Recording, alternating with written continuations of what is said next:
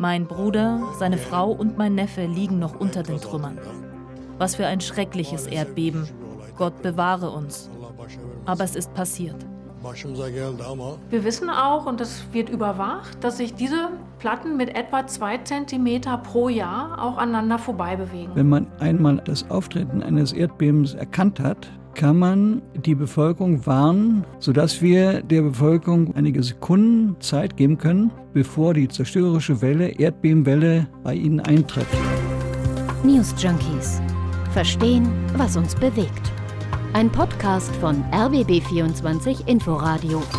Ihr hört die News Junkies am 7. Februar 2023. Wir sind Martin Spiller und Ann-Christine Schenten. Gebäude wie Kartenhäuser in sich zusammengestürzt, tausende Menschen verschüttet oder vermisst. Die unglaubliche Zahl von bisher mehr als 5000 Toten. Die Türkei und Syrien stehen unter Schock. Das Ausmaß dieser Katastrophe, das ist noch lange nicht abzusehen.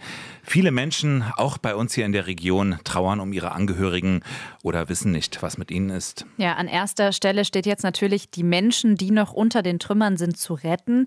Ein Erdbeben, das ist eine Naturkatastrophe, aber trotzdem haben diese verheerenden Folgen dieses Bebens eine politische Komponente. Also die maroden Gebäude, kaum Schutz vor Erdbeben, All das habe die Politik in den vergangenen Jahren verschlafen, heißt es jetzt. Sie habe Gelder für Erdbebensicherung zweckentfremdet und das, obwohl bekannt ist, dass in vielen Regionen in der Türkei jederzeit ein schweres Erdbeben auftreten kann. Wir schauen uns erstmal an, wie den Menschen aktuell geholfen werden kann. Und wir fragen, hat die türkische Regierung sie nicht ausreichend geschützt?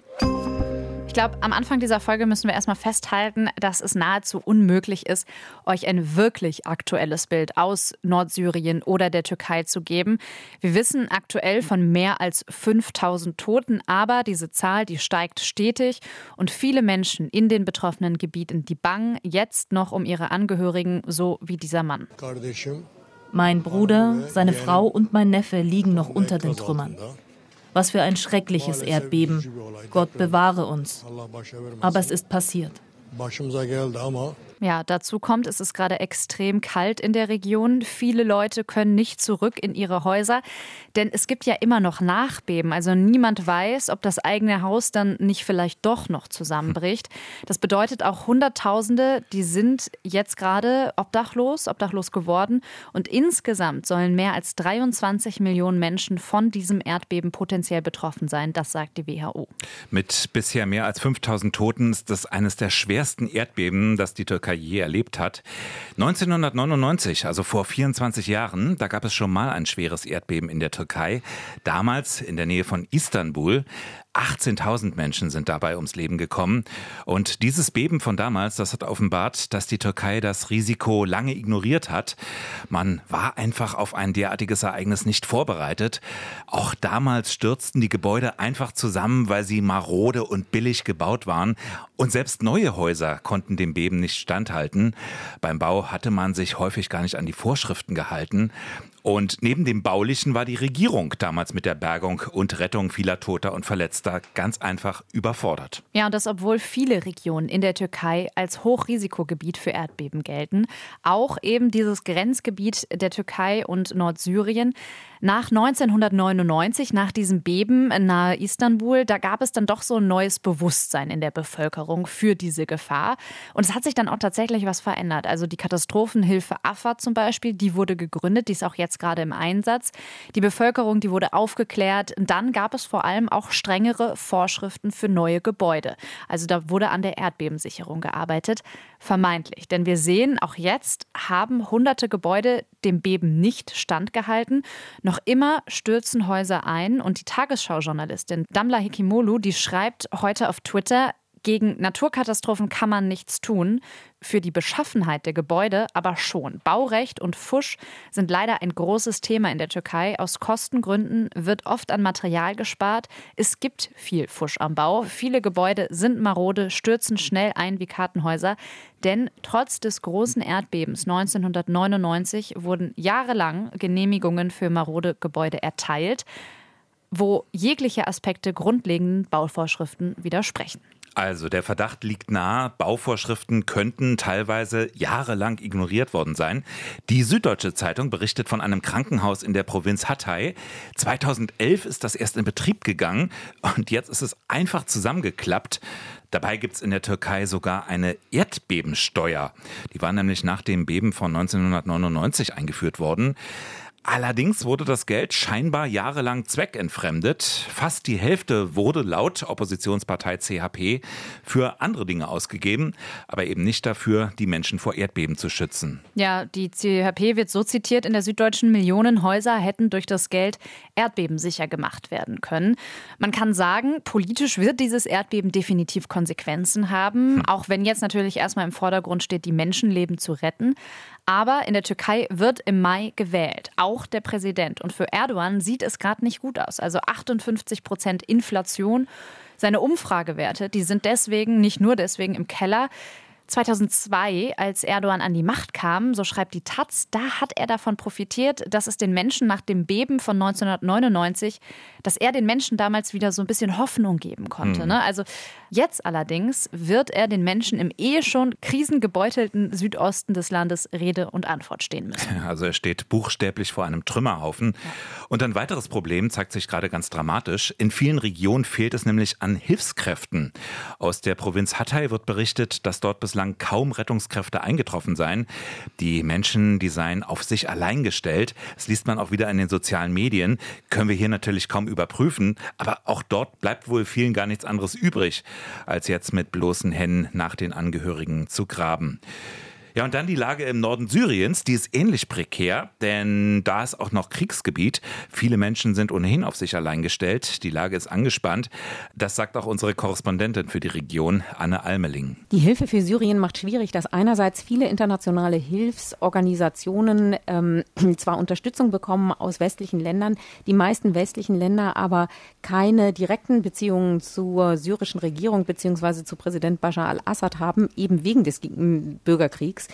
Und wir in Syrien ohnehin ein Gebiet haben, das ja sozusagen in der Macht zerteilt ist. Also auf der einen Seite die Provinz Aleppo, die unter der Kontrolle der Regierung steht. Und auf der anderen Seite in der benachbarten Provinz Idlib ähm, die Aufständischen, die ähm, sozusagen blockiert werden von der syrischen Regierung. Das heißt, da jetzt internationale Hilfe zu koordinieren in einem Gebiet, das durch insgesamt ja eigentlich drei ähm, Machtteile zerschnitten ist, also die Türkei auf der einen Seite, die syrische Regierung auf der anderen Seite und dann die Rebellen wiederum ähm, in der Provinz Idlib. Das macht es so besonders schwierig. Ja, und dazu kommt ja noch, dass es gerade total kalt ist dort und dass die humanitäre Lage auch für die Geretteten dadurch extrem kritisch wird. Daher ist es umso wichtiger, dass internationale Hilfsteams bald durchkommen. Außenministerin Annalena Baerbock, die hat heute angekündigt, dass aus Deutschland Hilfe geschickt wird. Die ersten Teams, die sind auch schon auf dem Weg. In die Türkei sind bereits deutsche Suchtrupps gekommen. Weitere werden kommen und folgen, um bei der so dringenden Bergung bei eisigen Wintertemperaturen zu helfen. Aber auch in Syrien, wo die Menschen unter dem Assad-Regime auf keine Hilfe hoffen können, unterstützen wir über unsere humanitären Partner so gut es geht zum Beispiel mit zusätzlich einer Million Euro für Malteser International, die dort vor Ort sind. Ja, und ganz bemerkenswert, auch aus Griechenland werden Rettungskräfte und Hilfsgüter in die Türkei geschickt. Und das, obwohl der türkische Präsident Erdogan dem Land in den vergangenen Monaten immer wieder gedroht hatte. Ja, das alles ändert leider nichts daran, dass die Rettungsaktionen immer noch extrem schwierig sind. Zufahrtsstraßen sind kaputt, sogar Flughäfen sind beschädigt. Die Lage in Nordsyrien, die haben wir euch geschildert geschildert. Aber die Frage bleibt, wie konnte das passieren? Wir haben es schon gesagt, das war nicht das erste Erdbeben in der Region, was nicht verwundert, denn Erdbeben treten ja in bestimmten Regionen auf, dort nämlich, wo die tektonischen Erdplatten, wo die aneinanderstoßen. Man spricht auch von sogenannten Störungszonen und so eine gibt es eben auch zwischen der Türkei und Syrien, erzählt Professor Lotte Kraftschick vom Geoforschungszentrum Potsdam. Dort bewegen sich zwei tektonische Platten aneinander vorbei. Zum einen die anatolische Platte und die arabische Platte. Die bewegen sich horizontal aneinander vorbei. Deswegen spricht man dort von einer Störungszone. Die ist bekannt, Wir wissen auch, und das wird überwacht, dass sich diese Platten mit etwa zwei Zentimeter pro Jahr auch aneinander vorbei bewegen. Ja, nicht nur die Türkei und Syrien liegen am Rand der arabischen Platte, sondern auch der Iran. Und da gab es in der Vergangenheit besonders schwere Beben, nämlich 1990 und auch 2003. Das waren zwei Beben, die nach Schätzung jeweils bis zu 50.000 Menschenleben gefordert hatten. Ja, und im Iran gab es ja sogar vor zwei Wochen erst auch ein schweres Beben mit hunderten Toten. Ja. Also gefährdet sind Regionen auf der Welt an der Grenze der tektonischen Platten, wo es eben zu Verwerfungen kommen kann. Bekannte Gebiete sind zum Beispiel auch die Philippinen. Das liegt am Marianengraben, wissen wir, der ist elf Kilometer tief. Und da bebt es immer wieder. Ja, aber auch die Pazifikküste vor Kalifornien, Mexiko, Mittelamerika bis runter nach Chile. Dort gab es übrigens 1960 das stärkste jemals gemessene Beben, und zwar mit einer Stärke von 9,6. Ja, oder auch die Region Indien-Nepal. Dort gab es das stärkste an Land gemessene Beben mit 8,6 auf der Richterskala. Und dass sich diese Plattengrenze weiter runterzieht, parallel zur Küste Indonesiens, das wissen wir spätestens seit 2004. Daran werden sich viele noch erinnern, als dort ein Seebeben den riesigen Tsunami auslöste und 230.000 Menschen ums Leben kamen. Gibt auch Karten im Netz, da kann man das alles ganz gut nachvollziehen. Mündlich ist das ja nicht so einfach zu vermitteln. Also diese Plattengrenzen und die typischen Erdbebengebiete, da kann man das ganz gut sehen. Auch den pazifischen Feuerring, das ist eine Art Vulkan Kette, die entlang der Plattengrenze verläuft, also praktisch den gesamten Pazifik einmal umfasst oder die ganzen Bruchstellen in Ozeanien. Ja, wer genau wissen will, wo die Erde in diesem Moment zittert, der kann sich zum Beispiel mal den Earthquake Explorer des Geoforschungszentrums Potsdam ansehen. Da kann man quasi in Echtzeit nachvollziehen, wo es zuletzt wie stark gebebt hat. Ja, und spannenderweise sieht man da gerade, wenn man an die Türkei ranzoomt, da sieht man einen ganzen Haufen roter Kringel. Also das war nicht nur eine einzige Erschütterung, dieses Erdbeben jetzt. Das sind unzählige einzelne Beben. Und die letzte, die blinkt dann immer auf dieser Karte. Hm. Ist auch kein Wunder, denn meist bestehen Erdbeben ja nicht aus einer einzigen Erschütterung, sondern es gibt eben zahlreiche Nachbeben immer wieder. Ja, ich glaube, jetzt wurden über 200 gemessen seit diesem großen Beben vor gestern Nacht. Und wir müssen ja auch wissen, dass es sich da um riesiges Gebiet handelt. Ne? Also wenn man sich das nochmal auf der Karte anschaut, dann sieht man, diese Beben, die ziehen sich durch fast die gesamte Grenzregion entlang zwischen der Türkei und Syrien. Und äh, wie für viele der eben gerade aufgeführten Regionen und Zonen gilt, das ist jetzt nicht unbedingt eine der reichsten Regionen, die da mhm. besonders gefährdet ist. Ähm, das ist häufig so. Die sind auch oft vergleichsweise schlecht vorbereitet, denn grundsätzlich kann man ja etwas tun. Ja, nur Erdbebensicherung kostet eben auch Geld und deswegen sehen wir die auch eher in reicheren Gegenden. Beispiel Japan, nur 300 Kilometer südöstlich von Tokio, da treffen gleich drei tektonische Platten aufeinander und deshalb gab es immer wieder schwere Beben. Wir erinnern uns an 2011, das Tohoku-Beben vor der Küste mit einer Stärke von 9, das hat den schweren Tsunami ausgelöst und damit dann auch die Reaktorkatastrophe von Fukushima. Hm? 20.000 Menschen kamen ums Leben und zwar vor allem durch die Folgen äh, des Tsunamis, nicht unbedingt wegen des Bebens. Genau, also das ist dabei wichtig. Trotz der Nähe zur Großstadt Tokio ist dort durch das eigentliche Erdbeben relativ wenig passiert. Und das ist ja jetzt auch interessant im Hinblick auf die Türkei. Also klar, man sah auf Videos die Menschen in den schwankenden Gebäuden, die sich dann unter Tischen verkrochen haben, vielmal eine Lampe oder eine Verkleidung von der Decke. Das Dach einer Konzerthalle stürzte ein, der Mast des Tokyo Towers hat sich ein bisschen verbogen. Aber die großen Wolkenkratzer in der Stadt, die haben die Schockwellen doch unbeschadet überstanden. Ja, das hat eben mit der Erfahrung zu tun. Also zum Beispiel, das ist jetzt schon 100 Jahre her, 1923, das Kanto-Beben. Das war eines der schwersten Beben in Tokio, vor allem äh, in der Region Yokohama, mit weit über 100.000 Toten. Und die sind vor allem gestorben, weil es riesige Brände gab, äh, die von einem nahenden Taifun angefacht wurden. Und da war es so, traditionelle japanische Holzhäuser, aber eben auch neue westliche Häuser, die in diesem Stil erbaut wurden, die wurden alle zerstört. Anders war es aber mit modernen Bauten aus Stahlbeton. Die konnten der Katastrophe entgehen und daraus hat man gelernt. Also heute müssen alle Gebäude, die mehr als drei Stockwerke haben, aus stabilen und nicht entzündlichen Materialien gebaut werden, zum Beispiel Stahlbeton. Ja, also einmal wichtig die Bauweise von Gebäuden, aber dann auch die Stadtplanung insgesamt. Und das hat man in Tokio auch gemacht. Da haben Viertel dann Brandschneisen bekommen und auch weitere Infrastruktur. Und zwar einfach deshalb, damit die Menschen diese Viertel im Katastrophenfall nicht verlassen müssen. Es gibt zum Beispiel auch Raum für Rettungsfahrzeuge. Auch das ist von vornherein mit eingeplant. Ja, und Tokio macht auch noch mehr. Also es gibt ja zum Beispiel Berichte, dass die Stadtregierung vier Katastrophenschutzschiffe bauen lässt, ausgerüstet mit Betten und Sauerstofftanks. Und damit könnten bei einem Erdbeben Verletzte und auch Hilfsgüter transportiert werden. Ja, und dann die Vorbereitung der Bevölkerung auf derartige Katastrophen. Also, dass zum Beispiel Erdbebenalarm, dass sowas schon in der Schule geübt wird. Ja, also Japan ist ein gutes Beispiel, aber es ist nicht das einzige. 1906, da war in San Francisco in den USA nicht mehr viel von der Stadt übrig geblieben. Auch der Grund war ein Erdbeben.